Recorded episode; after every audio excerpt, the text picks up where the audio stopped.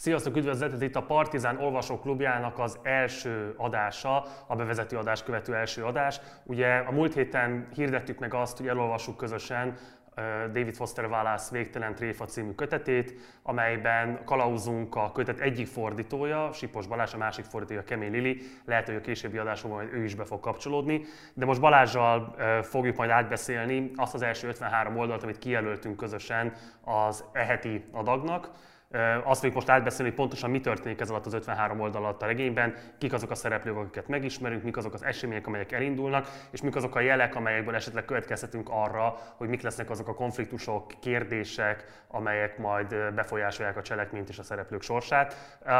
Szervusz Balázs, itt vagy most már elvileg. Hello, mindenkit üdvözlök én is. Hello, hello, hello. Nagyon gyorsan tisztázunk egy technikai dolgot, mert hogy többen visszajelezték, akik e-bookban olvassák, és nem ezt a fizikai példányt, hogy én ezt nem tudtam, de hogy elviekben az e-bookban nincsen oldalszám, tehát az, hogy 53. oldal az értelmezhetetlen az e-bookot olvasók számára. Tehát hogy akkor létszik tisztázzuk azt, hogy egyébként most meddig a szakaszig bezárólag értelmezzük a regényt. Igen azt beszéltük, hogy bemondjuk a legutolsó olvasandó szakasznak a legutolsó bekezdését, legutolsó két bekezdését. Így most ez az 53. oldal, ami a könyvben az 53. oldal, ott a legutolsó bekezdés az úgy hangzik, hogy Orin borotválkozni is az zuhanyfülkében borotválkozik, kipirosodva, párába burkolózva, délészak irányban, vagyis alulról fölfelé húzogatja a pengét, ahogy tanították neki és ezután kezdődik a Depend biztonsági alsó nemű éve címmel egy újabb szakasz egy ilyen karika alatt.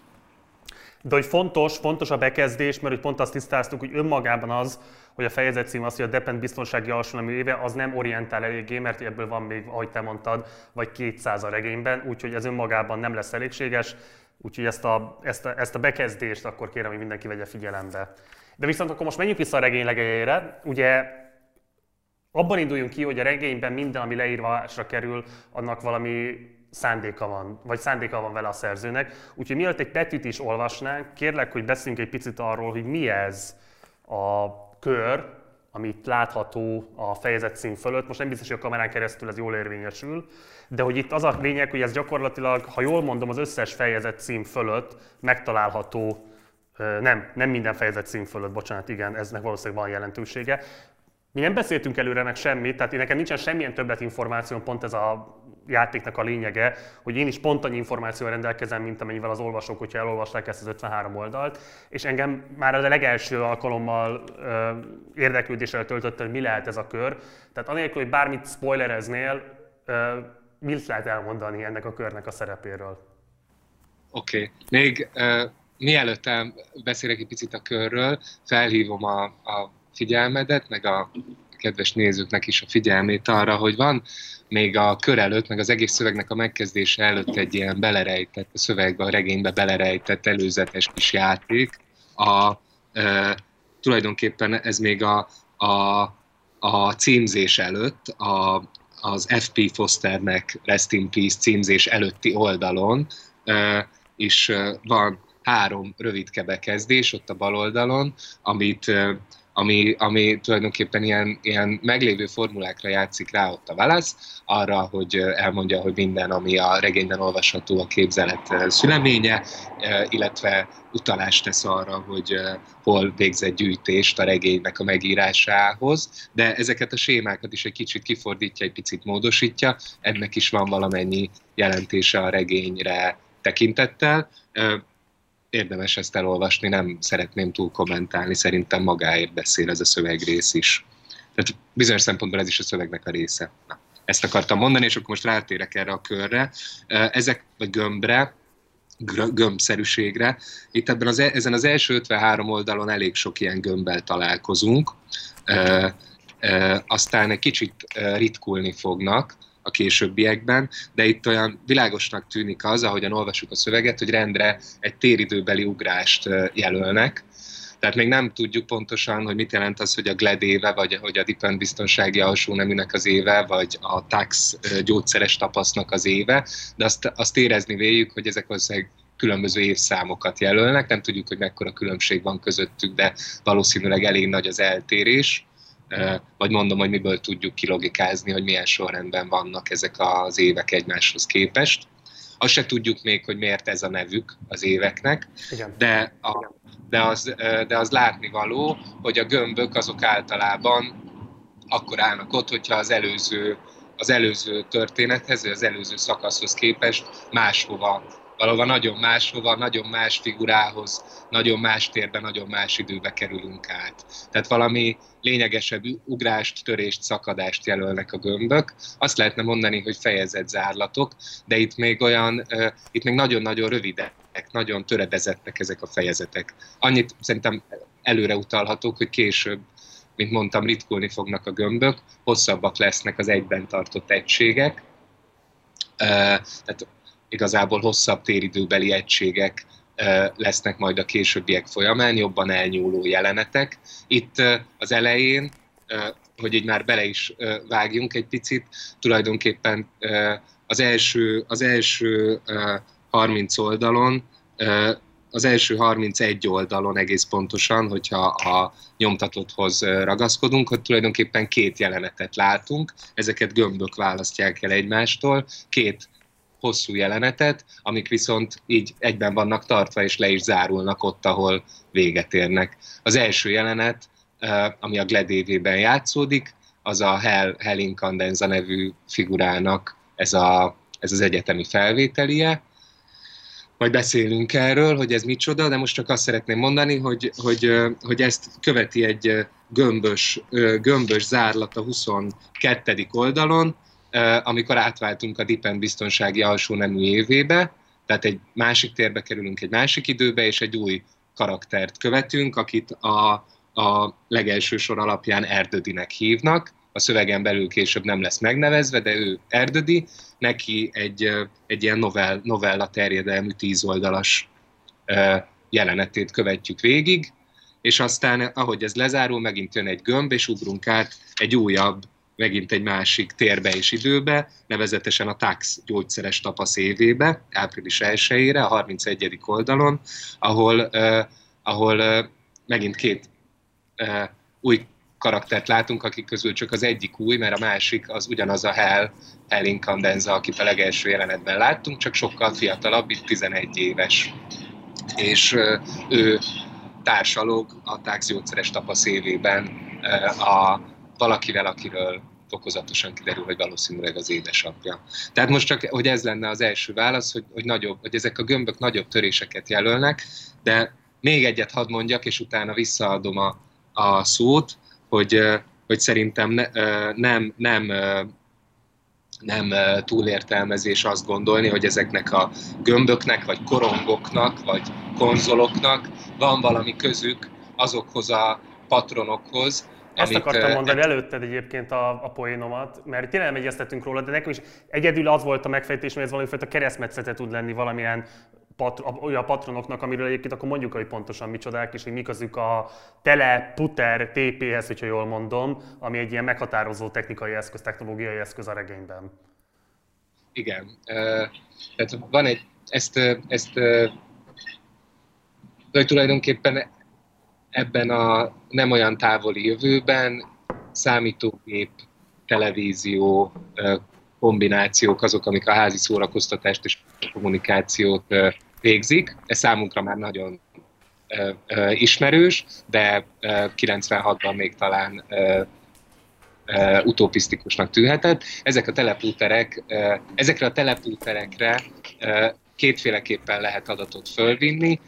Egyfelől mint hogyha egy Netflixes tárból le lehet tölteni rájuk híreket, videókat, sorozatokat, régi televíziós műsorokat vagy filmeket, másfelől pedig, mint majd itt is látunk erre példát, lehet postai úton hozzájutni úgynevezett patronokhoz, amik, amiknek a kitalálásakor szerintem a Wallace-nak a minidisk járhatott a fejében. Biztos sokan emlékeznek még rá, hogy a 90-es években a, a, a, a CD és a DVD mellett ez a minidisk nevű dolog látszott a jövő útjának. Már fogalmam sincs, hogy ezt melyik, melyik elektronikai gyártócég dobta piacra, csak arra emlékszem, hogy valami miatt nagyon nem volt rentábilis, de, de azt hiszem, hogy a, pont így ennek a, a megírásnak a pillanatában úgy tűnt, hogy a, hogy a, a győztes adathordozó az majd az hogy a győztes adathordozó az azért nem lesz digitális a jövőben sem. Tehát ez az, ami feltűnő, hogy, hogy ez az, ami egy kicsit olyan komikus is talán, hogy itt több karakter már ezen az első 53 oldalon is fizikai adathordozókat kap postai úton, amiket aztán majd bele, betölt ebbe a telepúterbe. A, az orvosi atasé a 40. oldal körül ö, effektíve a napi híreket is patronon kapja meg, hogy aztán majd ő maga tölthesse be. Hát ez az, ami, ami számunkra már teljesen kőkorszakinak hat, hogy hogy nem, nem valami felhőben tárolódik az információ, hanem ilyen kis úgynevezett patronokon. De ezek lennének, igen, és, és akkor itt azt említetted nekem, Marci, hogy, hogy megképződött benned az a gondolat, és szerintem ebben van ráció is ebben a gondolatban, vagy képzetársításban, hogy, hogy olyan, mint hogy egy picit így is működne a szerkezet itt az elején, hogy vált, váltogatódnak ezek a patronok, valaki új meg új patronokat tölt be egy nagy adattárból, és mint egy ezeket nézzük, mint hogyha egy tévén szörfölnénk. Amikor ugye volt ez a bevezető adás, akkor beszéltünk erről a, a Patron rendszerről, illetve a Netflixről, mint ilyen megvalósult jelenkori adaptációjáról ennek az esetleges felvetésnek, amivel válasz a 90-es évek végén. És én szerintem tényleg érdekes az, hogy egyrésztről magának az egész regény szerkezetének van egy ilyen nagyon erőteljes analógiája szerintem a Netflixen való tartalomfogyasztással. Nevezetesen, hogy amikor ugye fölmegy az ember ezekbe a streaming szolgáltatókba, nagyon ritkán van az, hogy végignéz egy-egy filmet, sorozatot, dokumentumfilmet, tök mindegy. Ezeket így bele-bele kapva egy-egy-egy ilyen alkotásba, valamennyit a magunkévá teszünk, aztán ugrunk a következőre, amitől van egy ilyen Szóval ennek is van egy ilyen nagyon uh, furcsa uh, állapota, amit ki tud alakítani szerintem a fogyasztóban, és szándékosan mondok fogyasztót ebben az esetben. Tehát ezzel van egyfajta analógiája szerintem a szerkezetnek, de másrészt meg van egy olyan kritikája is, hogy közben meg nem az a fajta émeítő hatást éri el nálam, amit mondjuk egy ilyen két-három órás Netflix-el való barátkozás vált ki, hanem nagyon elkülöníthető és, és, és, és nyelvileg, stilárisan is nagyon-nagyon más, megkülönböztethető minőségek jönnek egy-egy ilyen patron fejezet váltásnál. Tehát szemben azzal a fajta ilyen monokulturális uh, tartalom, burjánzásnál, ami mondjuk a Netflixet vagy az ilyen streaming platformokat jellemzi, itt azért ez pont, hogy nagyon elkülönböztethető egymástól, hogy hogyan épül föl egy-egy ilyen, egy-egy ilyen karakternek a rövid megmutatkozása. Sőt, még az is egyébként, hogy egy karakter mondjuk időben hogyan változik ahhoz képest, amit láttunk esetleg korábban egy idősebb kori verziójában, és egy fiatalabb kori uh, élethelyzetében. És akkor most itt kapcsolunk vissza arra, hogy akkor menjünk vissza végig ezeken a fejezeteken, ha nem is nagyon nagyon mélységeiben, de legalább mondjunk róla néhány mondatot, és akkor kezdjük tényleg akkor a, a Glad évével, amiben ugye uh, Hall, Harold Incandenza, Incandenza vagy Incandenza? Mi Incandenzának mondtuk, és, és Hellnek mondtuk mi, ez és lehet, hell. hogy volt. Igen, Hell, mi erre, nekem erre, erre áll rá a nyelvem. Hell Incandenzának neveztük három éven át ezt a figurát, és ezt nem, ezt nem fogom szóval tudni. Ő ott megmutatkozik, ő ott megmutatkozik. Kérlek, hogy meséljük el, hogy ugye itt, ahogy mondtad, megtörténik ez a felvételi beszélgetés, ami egy ponton ugye abba torkolik, hogy a felvételi bizottság megvádolja Helt azzal, hogy egyszerűen nem fér össze a színvonala azoknak a dolgozatoknak, amit ő leadott, azokkal a jegyekkel, amelyekkel ő rendelkezik a bizonyítványában, és hát megvádolják egyfajta plágiummal őt, aminek a kiderítéséhez kitküldik a teremből az őt kísérő vagy eszkortoló bácsikáját, illetve um, igen, bácsikáját, és egy másik szemét, akit most én nem tudnék beazonosítani, és ebben majd segítsél ki. Tehát, hogy őket kiküldik a teremből, és akkor ott történik valami, a hellel, amiből mi, annyit ért, amiből mi úgy értesülünk, hogy egy nagyon összefüggésekben, és, vagy komoly összefüggésekben és meglehetős szabatossággal megpróbálnak kifejteni azt, hogy mégis mi az oka ennek a látszólagos ellentmondásnak, amit viszont a bizottság egyfajta rohamként értelmez, és úgy mesél el halára vált arccal, hogy valami olyasminek voltak a szemtani, amit mi nem tudunk detektálni a szövegből, de feltételezünk, hogy valami rendkívüli állapot lehetett urrá a Helen, vagy, így, vagy ezt így értékelték legalábbis a bizottságon belül. Mi történik ebben a fejezetben, Balázs? Igen. Még a, a, a Gledévéhez gyorsan mondanék valamit. Ez az amerikai olvasó számára egyértelműbb, nekünk, nekünk több hónapunkba telt erre rájönni, hogy ez a Glad, ez nem a boldogságot jelentít, hanem egy szemetes gyártó cégnek a neve. Ez egy ismert, ez egy amerikai számára olyan, mint számunkra az XY cég, nagyon könnyen beazonosítható. Ezt csak mellestek hozzáteszem, ezt nem, ezt nem tehát ez nem evidens, hogy tudja az európai vagy a magyar olvasó. Igen, mi történt. Még egy, egy gondolatot még hozzáfűznék ahhoz, amit a, a, a tévés szörfölésről mondtál, hogy szerintem amiatt hasonlít is arra, és kritizálja is, meg, meg is haladja azt a struktúrát a válasz, hogy itt, hogy itt mindig, hogyha megérkezünk valamibe, akkor so, sosincs megkönnyítve nekünk az odavaló belépés azzal, hogy csak sémákat látunk, olyan ö, filmes, elbeszélés technikai vagy szituációs sémákat, amikbe bármikor bekapcsolódhatunk, mert úgyis érteni fogjuk, hogy fel tudjuk venni a fonalat, értjük, hogy most itt ők szeretik egymást, nem szeretik egymást, szivatják egymást, stb. Hanem az van, hogy nagyon speciális figurákat látunk, speciális helyzetekben, olyan figurákat, akiknek van múltjuk. És az, hogy milyen múltjuk van, miből jönnek, mibe kerültek oda bele, arról fokozatosan valamennyire értesülünk, de nem rögtön az elején, mint egy hagyományos regényben, ami úgy kezdődne, hogy egyszer volt, hol nem volt. Volt egyszer egy Hell Incandenza, aki elment felvételizni a Floridai Egyetemre. Hanem az van, hogy fokozatosan, nagyon fokozatosan derül ki, ebben az első fejezetben nagyon szorosan ragaszkodva Hell Incandenzának a nézőpontjához, az, hogy hol vagyunk, és az, hogy baromi nehéz belőni azt, hogy hányan vannak ebben a teremben rajta kívül, és hogy azok a testek és fejek, amiket ő ott maga körül lát, azokhoz milyen nevek rendelhetőek, és milyen státuszok rendelhetőek, a szándékosan nagyon össze van zavarva. Az, tehát nem, nem a Helen Kandenzának a nézőpontjából a fejében lévő nevek és a szeme által látott testek nem passzolnak össze egymással, emiatt az olvasó is nagyon nehezen tudja megállapítani, hogy pontosan kikkel is van ott bent a teremben. Ezt tovább nehezíti az, hogy, hogy, hogy, hogy, hogy hogy két párt van, vannak a felvételiztetők, és vannak azok, akik őt kísérték erre a felvételire.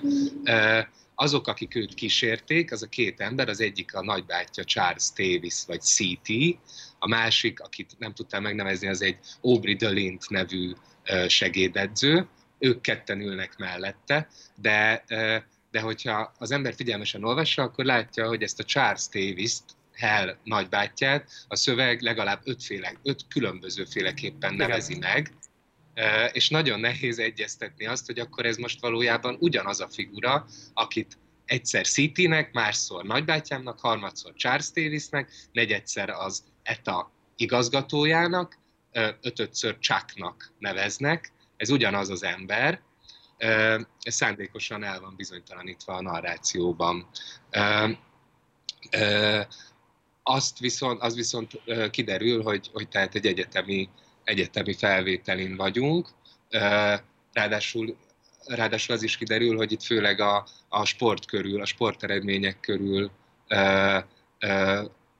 zajlik a, a beszélgetésnek az első fele.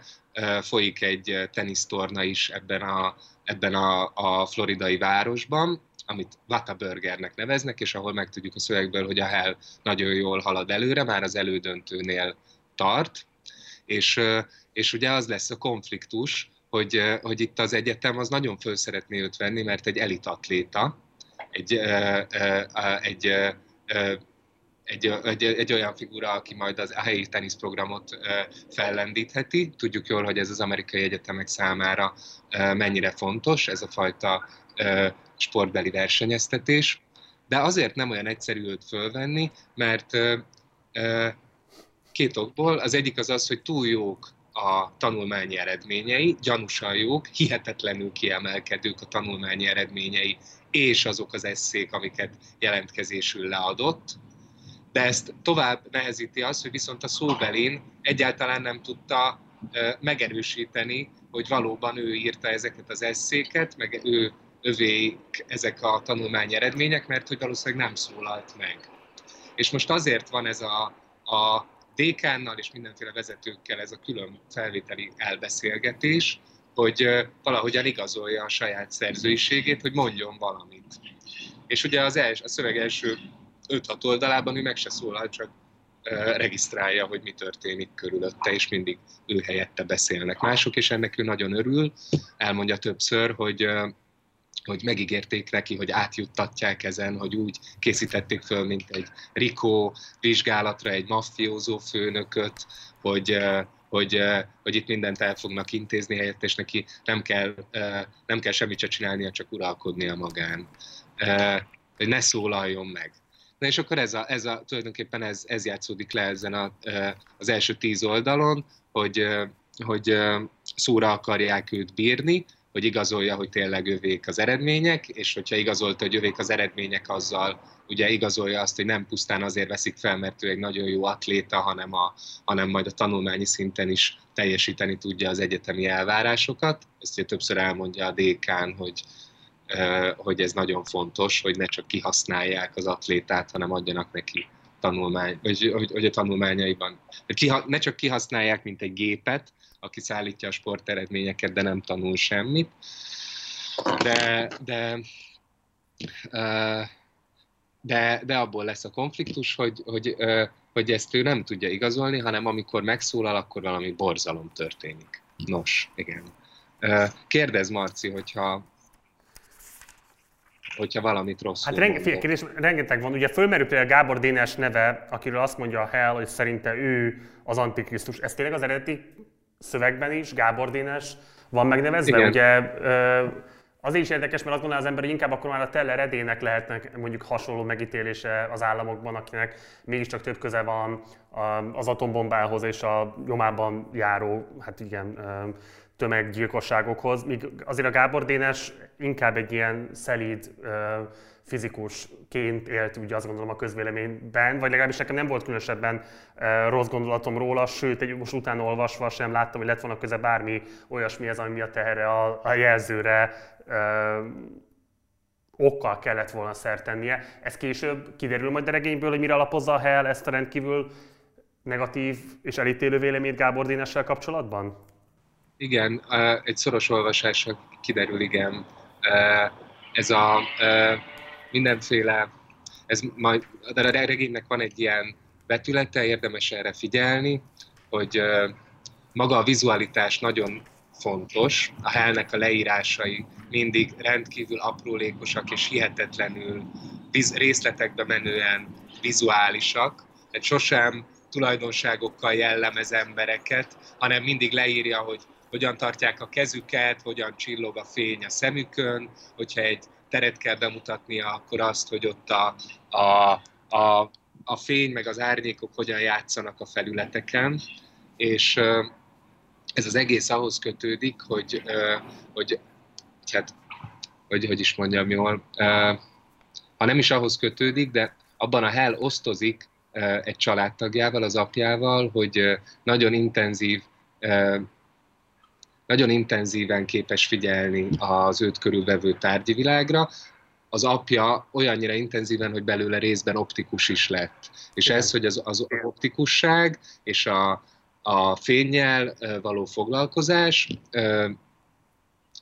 mindenféle ilyen fénymanipuláló, fényvisszaverő felületeket tervez az apja, aztán pedig kamerákat. Ez az a szál, ahol a Gábor Dénes majd úgy hát hogy mondjam jól, ezt kicsit jelentéssel telítődik, hogy, hogy, hogy, hogy miért, miért lehet neki ilyen negatív a, a, a, az a jelzője. Igen, ez a válasz. A másik ilyen jel, amiről azt feltételezem, hogy később még lesz majd jelentősége, mert hogy ezzel zárul az első etapja ennek az egyetemi felvételinek, hogy azt mondja Hell, hogy mondjuk úgy, hogy ettem valamit, snit, folytatódik egy visszaemlékezés egy gyerekkori emlékre, amikor is ő penészt fogyasztott, és hát azt gondolom, hogy ennek a penész fogyasztásnak valószínűleg lesz majd még jelentősége, hiszen valamilyen módon, mint hogyha magyarázatként hozta volna ott oda arra, hogy miért viselkedett úgy, amit a bizottság ilyen megrökönyödéssel vagy megijedve fogadott. De ezt most csak inkább hagyjuk itt, és hogyha esetleg később előkerül majd, akkor térjünk vissza rá. Szerintem ugorjunk most az erdődi történetére a következő fejezetre, és hogy kezdjük el ennek a, a, a végignézését. Ugye itt alapvetően arról van szó, hogy amit megtudunk erről a figuráról, hogy ő egy füves hétvégére készül, és ez nagyjából a 70.-80. olyan alkalom, amiről elhatározta, hogy ez lesz az utolsó ilyen az életében. Hihetetlen aprólékosan és hihetetlen akkurátusan végigmeséli azokat a kényszeres cselekvés sorokat, amelyekkel megpróbálja minden oldalról bebiztosítani azt, hogy ez így viszonylag zavarmentesen tudjon megtörténni. Ugye várja egy nőnek a megérkezését, akitől azt reméli, hogy elhozza neki azt a füvet, ami írtózatos mennyiség vesz erre a nagyjából két napra, 200 grammot tervez elszívni, és próbálja berendezni úgy a lakását, hogy ezt, a, ezt az élményt, ezt a lehető legkevésbé zavarja bármi más is. És közben ugye ki, tehát közben itt, itt ismerjük meg először a TP-t, ugye ezt a teleputert, illetve megismerünk egy csomó minden más olyan mikro történést, amiről szintén azt feltételezem, hogy ennek majd lesz később jelentősége, csak nehéz ezekben most így bele-bele kapni. A lényeg az, hogy a fejezet ott zárul majd le, hogy végül megérkezik valaki, egy falsiasztás követően meg is érkezik valaki, és ott áll egy elég fontos gondolatban kifeszülve a telefon és a kapu között, és így zárul a fejezet, és igazából, ha jól értem, akkor ő igazából nem is kerül vissza a látóterünkbe a maradék 53 oldalon belül. Nem, ő itt nem, nem kerül vissza valóban, igen.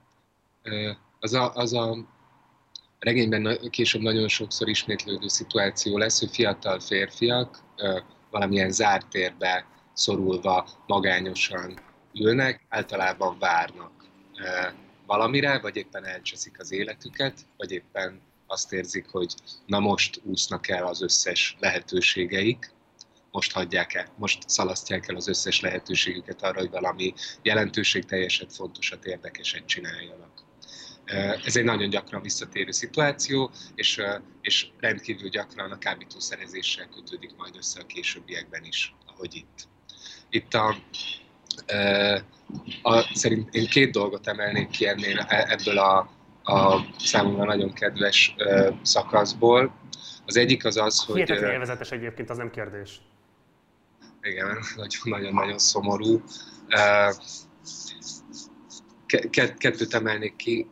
Az egyik az az, hogy hogyan, hogy, hogy feltűnő az, hogy itt is egy nagyon részletgazdag leírás működik, mint a Hellnél az első szakaszban, de ez valamiben mégis más, ez komikusabb lényegesen a, a maga szívszorításával együtt, tehát vagy tragikomikusabb, mint a Hell aprólékossága. Mert itt nem a külvilág van iszonyatos aprólékossággal leírva, hanem a figura saját magát figyeli, és a saját szándékait, vagy tetteit, vagy ö, ö, egykori döntéseit értékeli nagyon aprólékosan, állandóan ilyen magukba hurkolódó ö, gondolatokkal. Tehát egy ilyen túlzott, túlfeszített, túlpörgetett önreflexivitás működik tulajdonképpen, ami ott éri el a csúcspontját, ahol uh, elképzeli, hogy milyen lenne, uh, elképzeli, hogy milyen szeretkezni betétve. Ezt én tök szívesen felolvasnám, mert eléggé szeretem ezt a, izét, ezt a mondatot, ahol, ahol azt mondja, hogy igen, Soha életében nem feküdt le senkivel marihuána hatása alatt, őszintén szólva már a gondolatától is írtózott. Két kiszáradt száj egymásnak ütődik, csókolózni próbál, szárazon fújtató teste fölülről reszeli a nőt, miközben túlságosan tudatában van, mit csinál, és a tudata ott tekergőzik körülötte, mint kígyó a bot körül, szeme duzzadt és vörös, arca úgy megereszkedik, hogy lötyögő bőrredői, a végén még hülyén összelötyögnek a nő megereszkedett arcának bőrredőivel, ahogy azok a párnáján klaffognak előre-hátra, középen a szárazon tátongó szájjal visszataszító. Tehát, hogy valahogy, hogy és, és állandóan ilyen képzettársításokba hergeli magát, és nagyon aprólékosan írja le, és fejezi ki így az undorát.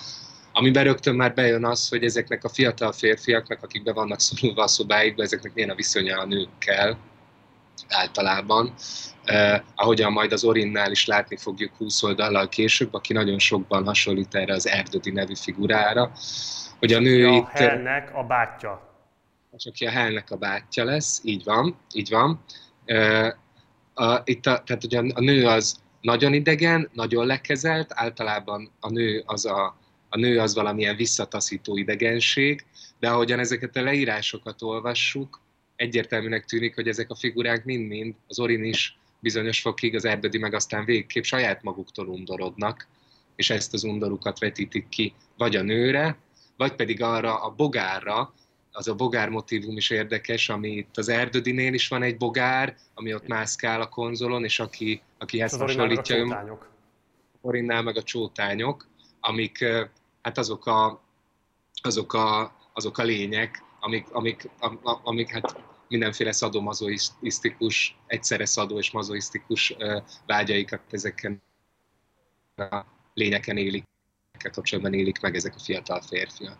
Tehát ez lett volna az egyik, amit szerettem volna kiemelni itt, a másik pedig az, ami, ami, hogy, hogy mi is ez a binge szívás, vagy ez a, ez a maratoni marihuánáz, marihuánázás, igen, amire készül. Ugye elmondja a szövegen belül, hogy már semmi örömöt nem okoz neki a kábítószerezés.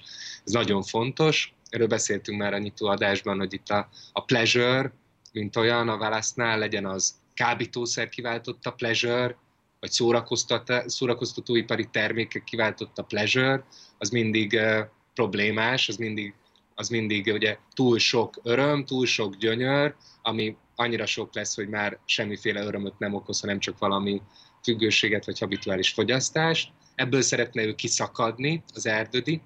És amit ki szeretnék emelni, az az, hogy ő is egy olyan stratégiát választ, mint majd nagyon sokan a regény folyamán később, hogy úgy akar kiszabadulni, hogy egy csapásra megoldja az egészet, egy ilyen robbantással, egy ilyen pillanatszerű megváltást keres, ami kifordítja, kirobbantja, kimozdítja ebből a, ebből a szorult állapotból, amiben van, és világos ebből a leírásból is, és később is majd az ismétlődéseknél világos lesz, hogy a válasz uh, miért tartja ezt a fajta megtérési módot, vagy jó útra térési módot elhibázottnak, uh, hogy jellemet nem lehet így módosítani, csak egészen más, hogy lehet egész másfajta választásokkal, egész másfajta lemondásokkal lehet módosítani, etikai gyakorlatokkal lehet módosítani, erre majd láttuk egy csomót a regény későbbi pontjain, hogy hogyan lehet valóban megváltoztatni élted.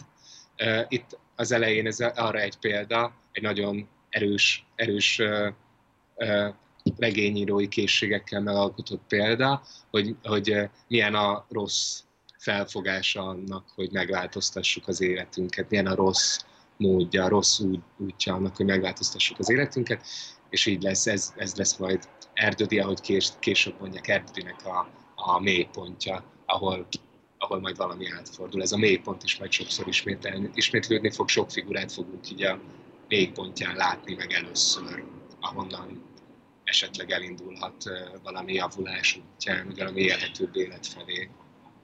És igen, még, és ez a legutolsó, aztán visszaadom neked a szót, és bocsánat, de amit, amit már kiemeltél, hogy, hogy igen, hogy valóban egy ilyen kifeszített állapotban látjuk utoljára az erdődit. Ahogyan egyszerre megszólal a, a kaputelefon és a, és a, a telefontelefon, és a kettő között nem tudja, hogy merre induljon el. Úgy írja le a válasz, mint hogyha egy buborékba beszippantottak volna két éles hangot, ezt a két csörgést, ez a buborék, ez a zárt tér, amiben az erdödi ül, és ahogyan így megdermed, és így kifeszül a kettő között, és nem tudja, hogy hova menjen, és teljesen kiürül a feje, ez, az a, ez egy ilyen feszült stázisnak nevezhető állapot, ami szintén egy nagyon gyakran visszatérő állapot lesz majd a regényben, és itt csak szeretnék visszautalni arra, hogy a, a Hell egyik eszéjének a címe, amit lead a felvételire, az úgy hangzik, hogy a heroikus stázis megjelenése a szórakoztató médiában. Ezt most csak jelezni szeretném, hogy itt van egy ilyen összecsengés, később majd ez fontos lehet. Ilyen, ilyen mikroösszecsengések egyébként ezek egészen fantasztikus mértékben vannak jelen. Én mondjuk ezt pont egyáltalán tehát ha megfeszítettek volna, sem tudtam volna visszaidézni. Egyért viszont igen, amikor ugye egy másik szereplő, aki megjelenik ebben az 53 oldalban, ez az Atassé, akinek ugye az a feladata, hogy az egyik sejknek a különböző tájogait kezelje, amik a nyálkahártyáján képződnek, attól, hogy kizárólag Toblerone csokoládét, gondolom akkor az csokoládét jelöli, fogyaszt, és ez a Toblerone csokoládé, ez megjelenik az Orin, az említett már Orin, tehát a Hal, Hell bátyjának a történetében, ugye annak a legvégén az esti ágyasa, aki szintén ugye egy nő, akit reggel ott talál maga mellett, és a hűtőjét teletöltötte ezzel a Toblerone csokoládéval, tehát ott megjelenik egy lehetséges kapcsolódás. Nem tudom, hogy ez majd végül fogja jelentőséget nyerni, de nyilván ez is az érdekessége ennek a játéknak, amire a könyv hív. Én egy aspektus szeretnék még veled átbeszélni, mi pedig azt, hogy ebben az 53 oldalban, hogy alapvetően itt a Hell bomlik ki előttünk a leg több színben. Ugye itt láthatjuk, hogy egyrészt ebben a felvételi szituációban, ami egy komoly stressz helyzet, amiben történik valami, nem tudjuk pontosan, hogy mit jelent.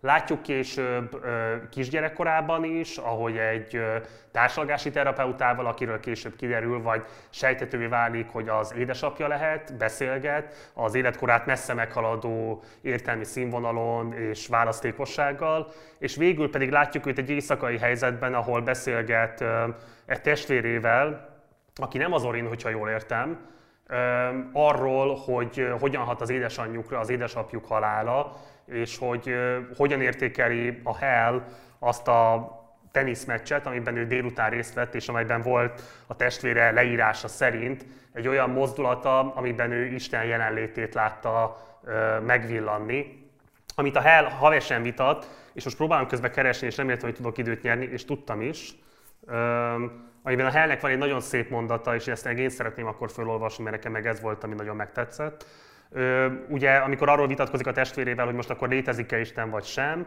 és akkor a Hell végül arra a válaszra vetemedik, hogy úgy látom, Isten kicsit túl laissez módon intézi az ügyeit, és nem vagyok oda érte. Előtte azt mondja, hogy irritál Isten vezetési stílusa. Én eléggé ellenzem a halált, mint olyat, Isten viszont minden jel szerint eléggé halálpárti. Nem nagyon látom Bó, hogyan lehetne ezügyben közelíteni egymáshoz az álláspontjainkat. És ugye azért van jelentősége különösen ennek a beszélgetések, mert ebből kiderül, hogy nem, nem sokkal, tehát később kiderül, hogy nem sokkal lehetünk a közös édesapjuk halála után, aminek a gyászmunkájával kapcsolatban megfogalmaznak kérdőjelek bennük az édesanyjukkal kapcsolatban. Így van. Ez így van. Ez, ez nagyon szerettem volna kiemelni, hogy ez, ez egy elég erőteljes rájátszás a Hamletre, ez a szituáció. Mario, elnek a másik fiatalabbik bátyja, aki itt jegyezzük meg, hogy már itt látszik, hogy valamiért gyerekesebben beszél, sem hogy a Helnek, a nagyon felnőttesen kommunikáló Helnek evidensen a bátyja lehetne. Szóval Mário szóvá teszi, hogy, a, hogy az anyjuk, Mams, akit, akit már korábban is egyszer látunk, Mams nem elég szomorú. A, nem gyászol eléggé, sőt, ö, ö, ö, a, hogyha összeolvassuk a, a legelső felvételi fejezettel, akkor azt is tudjuk, hogy ez a CT nevű nagybácsi, ez jelenleg az ETA-nak az igazgatója, de tudjuk, hogy ő kelme, Mário Hell és Orin édesapja alapította az ETA-t, tehát pont mint a Hamletban, a nagybácsi az apának a helyére lépett, a, az igazgatói pozíciót átvette, és tulajdonképpen itt ebben a, ebben a kis beszélgetős jelenetben ez a, ez a, ez a családi szituáció az, ami, ami valamennyire elkezd kibomlani. Még annyit lehetne itt megegyezni, hogy Mamszot, lát, Mamszot az Inkamnez a gyerekeknek a mamáját, aki egyébként az eredetiben a MOMS nevet viseli, tehát olyan, mintha többes számban lenne anyák, csak ezt nem lehetett így fordítani. Szóval, hogy Mamszot látjuk akkor, amikor Hell azt a bizonyos penészt elfogyasztja. Ez egy olyan emléke Hellnek, amire Orintól emlékszik, neki erről nincsen világos emléke, csak Orin elbeszéléséből tudja, hogy ez valamikor megtörtént. Úgy szól az emlék, hogy Mams vágja a füvet a Westoni házuknak a kertjében, tehát még azelőtt, hogy beköltöztek volna a teniszakadémiára, ahol Hell, mint megtudjuk, 7 éves kora óta él. Tehát ott vágja a füvet, és a kis Hell, aki értelemszerűen 7 évesnél fiatalabb, kiszalad a házból azzal, hogy ezt tettem, és feltartja ezt a penészt. Igen és látjuk, hogy Mams hisztérikusan reagál erre, ami majd az orinos részben, itt a most olvasott szakasz utolsó részében jön vissza, amikor megtudjuk, hogy Mams is és Orin is írtózik a kosztól, a piszoktól, a tisztaságmániások mind a ketten. Még egyet lehet itt ezzel kapcsolatban ilyen családi, családi viszony szinten kiemelni, hogy ugye ez a, ez a hivatásos társalkodó helyzet, ami a táx gyógyszeres tapasz évében történik, ahol Hell 11 éves, tehát mondjuk 7 évvel lehetünk a nyitó jelenet a felvételi előtt.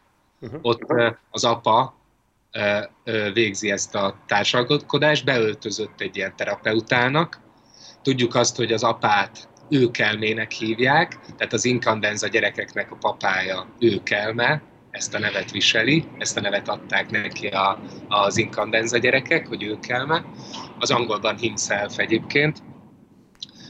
És látjuk azt, hogy, hogy, ez, hogy ez az őkelme beszédre akarja bírni a helt, mert az a, mint hogyha az a mániája lenne, hogy a hell nem beszél. És látjuk azt, hogy a felvételi helyzetben ugyancsak ez a probléma 7 évvel később, hogy a hell nem szólal meg, de látjuk, hogy a 11 éves Hell az beszél, csak az apja, mint hogyha nem hallaná, hogy mit mond, főleg a jelenet végén, amikor az apa valamilyen, ő kell, mert valamilyen rohamot kap. Viszont a nyitó jelenetben, amikor a Hell megszólal, valamennyiszer megszólal ott a felvételiben, mindenki elborzad, mert valószínűleg én legalábbis így képzelem, ilyen eltorzított David Lynchy módon beszél, tehát mint, egy, mint ahogyan egy szörny beszél, artikulálatlan, állatias sikítást, visítást, iszonyatos hangokat ad ki, mint ahogyan egy kecske fuldoklik, mondja valaki, ami ugye éles ellentétben van azzal, hogy a tudata az látszólag nagyon tiszta. Abszolút, igen. És és ugye a másik, ami egy ilyen kérdéses ügy itt a felvételinél, hogy most akkor ő tényleg olyan okos-e, mint ahogyan a jegyei és az eszéi mutatják, az valamennyi bizonyítást nyer a 11 éves kori Helen keresztül, aki többször elmondja, hogy ő éppen az, az, az értelmező kézi szótárat tanulja, most éppen a, az elbetűnél tart, 11 évesen, és nagyon felvágósan iszonyatos választékosan beszél, és az egész jelenetben nagyon sok rájátszás van arra, hogy ő egy zseni gyerek, akit a zsenisége miatt néha megvernek a társai a teniszakadémián, és aki uh, iszonyatosan sok szót ismer, és uh, olyan agya van, mint egy számítógépnek, és könyvtárakat vágott be már 11 éves korában. Uh, és emellett egyébként kontinentálisan jegyzett teniszező is.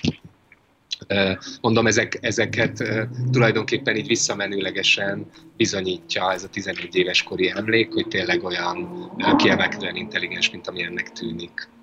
Még egy ilyen izé, összecsengést mutatnék, Marci, ami, ami, ami most így idevág, és érdekes lehet, mert ugye az ember elgondolkozik, hogy hogy a francba kerül ide ez az orvosi atasi, aki mint hogyha teljesen kilógna ebből az 53 oldalból, mert hogy ő nem egy inkandenza a, amikor a, ő kell, mert rohamot kap a, a, a társalkodásnak a végén, akkor az egy ilyen fura paranoid roham, ahol nagyon érthetetlen dolgokat hablatyol, de az összes dolog, amit elmond, az valamilyen vád a családdal szemben, általában a mamszal szemben, és van egy olyan vágya, a 35. oldalon lehet ezt olvasni, felolvasom, mondja, mondja, mondja, mondja, és aztán azt mondja, hogy vagy hogy anyád az édesapád délközép eléi medence ö, bocsánat, rosszat olvastam, egyen följebb, ez, a, ez az oldalnak a tetején van. Mondja, mondja, mondja, ahogy a te megvezethető figyelmed nem képes kiszűrni a kedves, nyelvművelő édesanyád nem egy, nem kettő, hanem több mint 30 közel-keleti orvosi ataséval töltött pásztoróráinak a tényét. És itt aztán még jön csomó további vád a, a Hell mamájával szemben. Itt nem, semmiféle spoilerről nincsen szó, csak azt jelzem, hogy, a, hogy ő kell me, a tax orvosi tapasz évében, ami egy másik év, mint a Dipend biztonsági alsó nemű éve, amelyben az orvosi atasés részt olvassuk. Tehát a tax biztonsági izé, raktapasz évében ő me azt a vádat fogalmazza meg, hogy a te anyád mindenféle közelkeleti orvosi attasékkal szűri össze a levet. Ami, az a jelentőség, hogy később az Orin által éjszakára magához húzott nő hozza azokat a Tobleronékat, ami Toblerone előkerül egyébként ennek az atasénak a praxisában, hiszen emiatt kell kezelnie ezt a sejket, akivel ő kapcsolatban áll. Balázs, be kell itt most fejeznünk.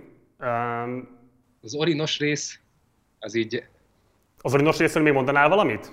Hát lehet nagyon gyorsan, hogyha öt dolgot kiemelhetünk, hogy abban mi az érdekes. Uh, igen, de ezt megpróbálom nagyon gyorsan, csak hogy végigvegyük, szóval, hogy, hogy Orina a harmadik inkandenza gyerek, ő a legidősebb, tudjuk róla azt, hogy korábban ő is teniszezett, de most már amerikai focizik, az Arizona, arizonai Phoenixi, Phoenixi amerikai foci csapatban, ugyanott, ahol a Hell egyébként a nyitó jelenetben felvételizik, ugyanabban a városban. Egy rugójátékos, a rugójátékosról tudjuk azt, hogy a rugó az a pozíció az amerikai fociban, akinek soha a haja szála sem görbül, ő csak rúg, ő nem beregszik, ez később fontos lesz. Fontos, a, a, tulajdonképpen vele itt nem történik semmi ebben a nyolc oldalban, ez egy ilyen átlagos reggele Orin Incandenzának, kisétál az úszómedencéhez a hiper-szuper lakásában, és ott uh, uh, visszaemlékszik, hogy mi történt az előző napokban vele. Uh, tehát megint egy olyan fiatal embert látunk, aki a saját high-tech elit középosztálybeli közegébe van belezárva. Megtudjuk róla azt, hogy a nőket, akiket láthatóan nagy mennyiségben fogyaszt, alanynak nevezi.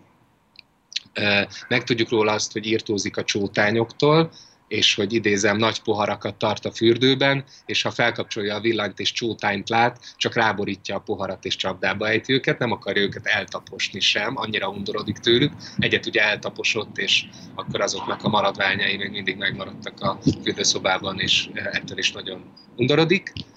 Ez később szintén fontos motivum lesz, illetve még egyet szeretnék kiemelni, még hármat szeretnék nagyon gyorsan kiemelni. Az egyik az, az Orinnak a rémálma, ami egy ilyen rövid, egyoldalas leírás, és ami arról szól, hogy, a, hogy teniszezik, aztán a teniszpályáról valahova így elsüllyed, egy ö, valami nagyon mély vízbe belesüllyed, onnan kiküzdi magát a felszínre, de ö, az, azon kapja magát, hogy az anyjának az arca rá van varva az arcára, mint egy labda, mint hogyha egy labdát vagy egy sisakot ráhúztak volna az arcára, nem is, nem is az, hogy az anyja arcát látja, hanem az anyja arcán keresztül. Keresztül lát, igen és ide van belábjegyzetelve ugye az, hogy soha nem járt pszichológusnál, az Orin. Tehát, hogy, hogy ez a motivum nagyon fontos a Orin és az anyja viszonya tekintetében. Utána a másik, amit szeretnék kiemelni, az az, hogy megtudjuk róla, hogy, hogy ahogyan dobja ezeket a nőket, az alanyokat, ahogy a nő nevezi, búcsúzóul mindig postán küld nekik, nem is nekik, hanem a... A gyerekeknek, igen a gyereküknek egy ilyen búcsú ajándékot, ezzel ugye elérve, hogy a nő az mégse haragudjon rá, mert milyen kedves, hogy a gyerekre gondol. Ez a postán küldés az Orin szempontjából egy ilyen fontos jellemző. És a legutolsó pedig az, hogy, hogy az utolsó alany valamelyik reggel, az utolsó reggelen bekapcsolta a tévét, és egy skizofréniáról szóló videót vagy adást, vagy műsort néztek meg együtt, amiben az a kérdés, hogy skizofrénia léleke vagy test, lélekbetegsége vagy a testbetegsége. Ez a motivum kapcsolódik ahhoz, hogy a, hogy a nyitó jelenetben a Hell kapcsán is azt látjuk, hogy lélek és test, vagy mind és body, mint az amerikai filozófia mondaná, az elvá- valahogy furcsán elválik egymástól, a hellnek rohama van, és közben a, az elméje tiszta, ott az első jelenetben, és ebben a műsorban is ugye az a kérdés, hogy most akkor a skizofréniát fizikai tünetegyüttesként jellemezzük-e, vagy pedig szellemi tünetként, vagy fizikai okai vannak-e, vagy szellemiek, stb nincsen erre semmi megoldás, ez egy motivum, ami elkezdi épülni, és így érdemes rá figyelni, vagy így érdemes esetleg újraolvasni. Amit jellemző, sokat mondó, messzire mutató az az, hogy ahogyan elindul ez a videó, és az Orin elkezdi nézni, ki az a kísérleti alany, akit bemutat ez a, ez a műsor, rögtön a Hellhez asszociálja. Azt mondja, hogy ez a, ez a srác, ez uh, uh, idézem pontosan, uh, ez egy sápat, részvörös borostás, lenyalt hajú, elkorabeli srác. És, és ez jelentőségteljes, hogy, hogy a skizofréniát összeasszociálja az öccsével.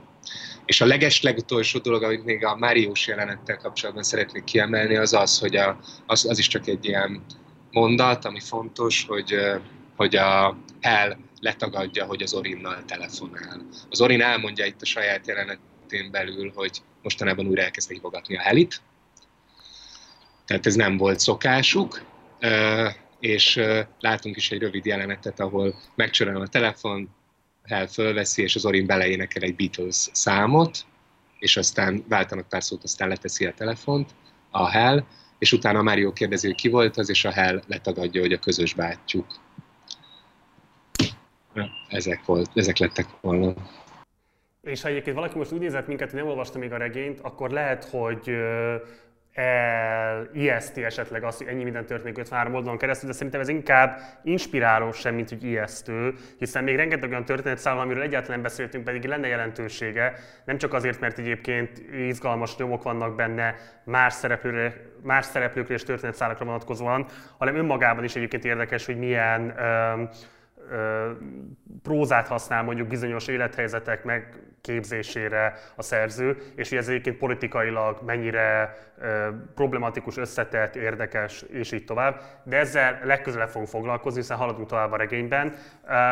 Arra biztatnánk mindenkit, aki esetleg kedvet kapott a regény olvasására, hogy nyugodtan csatlakozzon be. Nem olyan nagy léptékben haladunk elő, hogy ne lehetne behozni ezt az egyhetes esetleges elmaradást. Illetve arra is biztatnék mindenkit, hogyha akár abban, amit elmondtunk, van valami, ami nem érthető, ami kérdőjeles, azt nyugodtan itt egy kommentbe pötyögjétek be. Akár az eddig elolvasottak kapcsán, amit nem érintettünk, de szerintetek fontos és érdekes lenne, azt szintén pötyögjétek be. Illetve, ha most haladtok majd a következő penzummal, akkor pedig nyugodtan küldjetek nekünk kérdést, asszociációt, fölvetést, amit benne bennetek indított el a regény olvasása, tehát, hogy ne az legyen a dinamikája a dolognak, hogy mi vasárnaponként hozunk megfejtéseket, és azokra ti rácsatlakoztok, hanem sokkal izgalmasabb lenne az is, hogyha esetleg előzetesen elküldenétek azt, hogy ti hol tartotok a regényben, és egy éppenséggel milyen gondolatok indultak el bennetek egy-egy fejezet, egy-egy szófordulat, egy-egy szereplővel történt események kapcsán. Tehát, hogy ebben próbáljunk meg egy picit dinamikusabbak lenni. Mi általában csütörtökönként veszük fel az adást, tehát hogyha mondjuk ilyen szerda estig el tudjátok olvasni az éppen aktuális penzumot, és azzal kapcsolatban tudtok nekünk Facebook üzenetet, Messenger üzenetet, bármi mást küldeni, akkor arra tudunk reagálni a műsorba, és be tudjuk építeni mi is a gondolatainkba, és akkor az egy ilyen izgalmasabb, interaktívabb viszony lehet már, amennyire ezt így a digitális térben meg lehet tenni. Balázs, elképzelni nem tudom, hogy milyen segédaparátus kellett ahhoz, hogy ezt a rengeteg történetszálat, apró, nem tudom, egy nyomot így összességében képesek legyetek fejben tartani és kezelni és fordítani, tényleg csak leborulni lehet a, a, a teljesítményetek előtt, úgyhogy kérlek a Lilinek is tolmácsolt, hogy minden elismerésem ezért a kötetért. Ez eddig is így volt, de minél jobban haladok a kötetben, ez az elismerés annál jobban értékelődik fel a, a, az irányotokba. Mm, meddig olvassuk? Mi a következő heti adag? Azt találtuk ki, hogy a 99. oldalig mennénk tovább. Mondom, hogy a, ott igen. A, hát 99. oldal a nyomtatottban, de most az e-book olvasókra is szeretnénk gondolni. És szerintem az lenne a legjobb, hogyha beírnánk a Befogjuk. oldalon, hogy mi, mi a legutolsó bekezdés. És Befogjuk, akkor... de mondjuk is el, hogy itt ugye azzal kezdődik a bekezdés, hogy Steeply, óvatosan kilépett a peremre, és elpöckölte a csikkét. A szél felkapta a csikket, amely felröppent, majd elindult keletre, de ezt a szövegrészt be fogjuk akkor linkelni majd ide, vagy be fogjuk írni majd ide a leírásba. Tehát aki elbukon keresztül olvassa a kötetet, vagy elbukként olvassa a kötetet, az így is meg fogja tudni találni, és elnézést, amiért eddig ebben nem voltunk körültekintőbbek. Jó, Balázs, hát nagyon szépen köszönjük, rengeteg izgalmas, apró finomságra hívtad fel a figyelmünket, ami szerintem arra kell, hogy indítson minket, hogy még nagyobb figyelemmel olvassuk a kötetet, de ugye ez nagyon élvezetes is egyben, tehát egyébként azt mondanám annak, aki esetleg ezzel kapcsolatban szkeptikus vagy, vagy, vagy tart tőle, hogy lehet egy ennyire aprólékos nyomokkal dolgozó regényben egyébként élvezetet lenni, hogy abszolút lehet. Én most nem azért mondom, mert abban vagyok érdekelt, hogy titeket rávegyelek az olvasásra, hanem a saját élményemről számolok be. Rendkívül élvezetes az olvasás, úgyhogy nagyon várom a folytatást, nagyon várom a következő heti találkozásunkat is. Balázs, bármilyen záró gondolat még esetleg a részedről? Azt hiszem, nincs, csak annyit szeretnék én is, én is aláhúzni, hogy lehet, hogy nagyon sok információt zúdítottam most itt be, de, de azt hiszem, hogy, hogy számomra még fordítás közben is a 80. vagy 90. vagy 900. újraolvasásnál is, ahogyan így mentünk végig ugyanazokon a részeken, irdatlan sokat gyára. Még akkor is meg tudott történni az, amikor már állt úgy a szöveg, hogy, hogy egyszerűen csak ráhagyatkoztam, nem álltam meg, nem gondolkoztam, nem puzzle nem próbáltam összekötni az információkat, hanem csak ráhagyatkoztam a sodrására, és hagytam, hogy ezek a tök különböző beszédmódok, amik így egymás mellé vannak rakva a szövegen belül, ezek a nagyon különböző figuráknak a nagyon különböző beszédmódjai, ezek csak úgy vigyenek, csak úgy vezessék a figyelmemet, és az mindig nagyon érdekes helyekre vitt el. Úgyhogy csak ennyit szeretnék aláhúzni, hogy, hogy nem nem feltétlenül izé tollal és ceruzával a kézben kötögetve az információkat kell olvasni, hanem hát úgy, mint ahogyan olvasni szoktunk általában, így ráhagyatkozva a szövegre, és utána, ahogyan itt mi találkozunk, megpróbálunk összekötögetni minél több minden, de, de hogy nagyon is van, ahogyan a válasz mondta, fán ebben a szövegben. Nagyon nagy gond van arra fordítva, hogy fán legyen olvasni, és ne kinkeserves munka. Ezt csak megerősíteni tudom. Nagyon szépen köszönöm Balázs, hogy velünk voltál. David Foster válasz végtelen tréfa ez a kötet. Továbbra is várjuk a véleményéteket és csatlakozatok be az olvasóklubba. Egy hét múlva jelentkezünk a következő résszel, akkor majd a Balázsjal. Köszönöm szépen a figyelmet. Mindenképpen, ahogy írtam, itt a komment szekciót használjátok a visszacsatolásra kövessétek a YouTube csatornánkat, és eh, van egy Facebook oldalunk is, ott is várjuk a feliratkozásotokat. Van egy társalgó, egy Partizán társalgó nevű Facebook csoportunk, ott is szoktunk beszélgetni a regényről, tehát oda is érdemes esetleg becsatlakozni, ha valaki szeretne részt venni ebben a diskurzusban. Illetve ez a kötelező része mindig a műsornak, hogyha van lehetőséget, akkor kérlek, hogy szállj be a finanszírozásunkba a Patreon oldalon keresztül, ennek a linkje szintén megtalálható itt a leírásban. Munkatársam évben köszönöm szépen a figyelmedet, egy hét múlva találkozunk, további szép vasárnapot nektek, Gulyás Márton voltam, ciao.